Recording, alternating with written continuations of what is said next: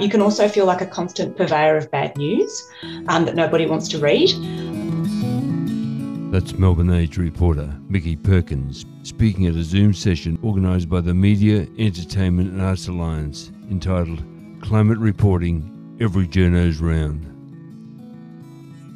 This is the latest episode of Climate Conversations, and I'm your host, Robert McLean. Climate Conversations is assembled here in Shepparton, in northern Victoria, Australia, on the lands of the Yorta Yorta people, yes, the stolen lands of the Yorta Yorta people, and I pay my respects to elders, past, present and emerging. The Alliance says that reporting on climate change is no longer a niche round for journalists. Rather, it says climate impacts are felt across health, property, infrastructure, business, environment, agriculture, regional news, weather reporting, natural disasters and more, much more. Ethical reporting on the causes and effects of our changing climate is crucial and in the public interest. Tight deadlines, increased workloads and complicated science make it challenging. Challenging for journalists to ensure they have all the facts and the context to report confidently on these issues and to ask the right questions. And so how can journalists report on climate change in an accurate and informed way? Well, you can hear a panel of experts, including Professor Leslie Hughes from the Climate Council, Miki Perkins from The Age, and Josh Gilbert, a Wiradjuri man, farmer and academic, discuss these issues on the webinar, Climate Reporting, Every Journo's Round. You'll find a link to the recording of that session in the show notes. First, we'll hear from Professor Leslie Hughes in the 5 minutes she was allotted, and then we'll hear from Miki Perkins. We are going to hear now from Professor Leslie Hughes. Leslie is a founder of the Climate Council, and she's been the lead author of two assessment reports from the Intergovernmental Panel on Climate Change. Now, the IPCC is a body of the United Nations which assesses the science related to climate change. Leslie is a professor of biology at Macquarie University, where her research has mainly focused on the impacts of climate change on species and ecosystems. Thank you, Leslie. Your 5 minutes begins now. Thanks very much, Karen, and good evening, everybody. Thank you for joining us, and thank you for asking me along today. I guess my first and most important message is don't be afraid to report on climate change. In fact, I think it's every journalist's responsibility to report on climate change because climate change, in my view and the view of many millions of people around the world, is the single most important threat to human existence and to the existence of all life on Earth. Having said that, climate change science can be really, really overwhelming. It overwhelms me. Why shouldn't it overwhelm everybody else? So one of the things I would like to say is that there are good sources of clear information. If you're really into it, as Karen said, there's the IPCC reports. The sixth assessment report, which is the latest one, is in three parts, the first of which came out last August and the other two in March. And each one of those reports, which are about 1 million words, so they're pretty overwhelming, nonetheless has a very good executive summary at the beginning. So for general climate information, that's a great source. The other great source, of course, and of course I'm biased, is the Climate Council and the Associated Climate Media Centre. And at any time, if you want to check the facts, find out more information, then the Climate Council is absolutely there to help you. That is their role, and we are all more than happy to assist you in any way.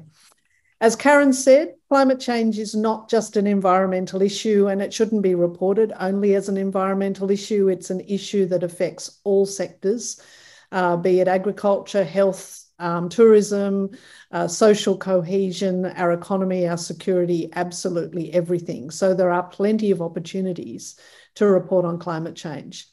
It's generally considered that Australia is one of the most vulnerable countries, certainly the most vulnerable developed country to the impacts of climate change. And we are seeing those impacts all the time. The Black Summer bushfires and the recent flooding on the East Coast being two examples. But it's not just that. Climate change is now affecting all our weather. Our atmosphere is warmer, it's holding more water, Basically, all of our weather is being affected by human activities via climate change. So it's not a matter of saying, is this event climate change or not? That's actually the wrong question. All our weather is being affected by climate change, which is not to say on occasion we don't get some really cold days, because certainly we've been experiencing those recently. It's important to realise the difference between climate and weather. So weather's what you experience on a daily basis. It determines whether you take an umbrella to work or not. Whereas climate's generally in the past been thought of as weather trends over 30 or so years. I have to say that with the climate now changing so quickly that we are detecting those human activity signals in climate over much shorter time periods than that. And we're frequently seeing the word unprecedented referring to extreme weather events. And every time you see the word unprecedented, every time you see records being broken, that really is the result of human activities on the climate. I want to say something very quickly about the word attribution. I know journalists think of the word attribution as referring to where you get your information, where you credit your sources. Attribution has a specific meaning in science as well. It's when we give an actual percentage to say, well, this climate event has been made 150%, for example, worse by human activities affecting the climate. And those are called attribution studies. So I wanted to clear that up. Attribution studies are often done sometime after an event, but that shouldn't stop anybody reporting on things like the East Coast floods recently as being influenced by climate change. Some climate change skeptics and deniers will say, and some politicians, now is not the time to refer to climate change and report on climate change. My response to that is, now is exactly the time to report on climate change, because it is when we're seeing the impacts of climate change affecting real people, real communities, real aspects of the environment.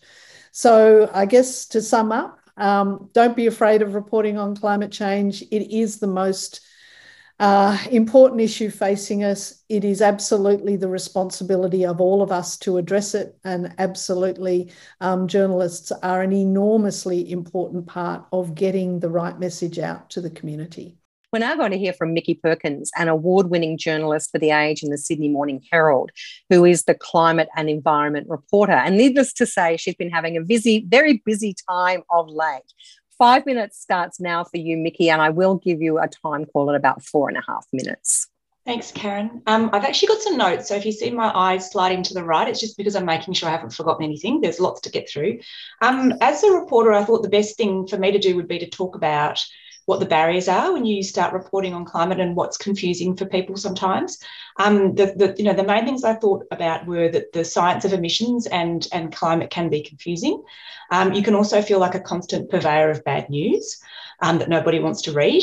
It can be difficult to know how to report on such a big and overwhelming global issue, and also difficult to know what sources you can trust. So just to quickly go through those, obviously Leslie mentioned it before, but the IPCC, is the place to go, in my view, for accurate, rigorous climate information.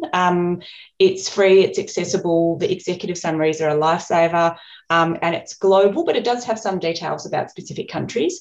If you're looking for Australian-specific stuff, I would highly recommend having a look at the State of the Environment report that came out probably a couple of weeks ago now. Very thorough, covers the last 5 years and how we know the environment has been changing in Australia. And also, you've got sources like the Bureau of Meteorology and the CSIRO and academic institutions like universities. So there are literally hundreds of climate scientists in Australia, and many of them want to speak to journalists because they want to share the information that they're getting.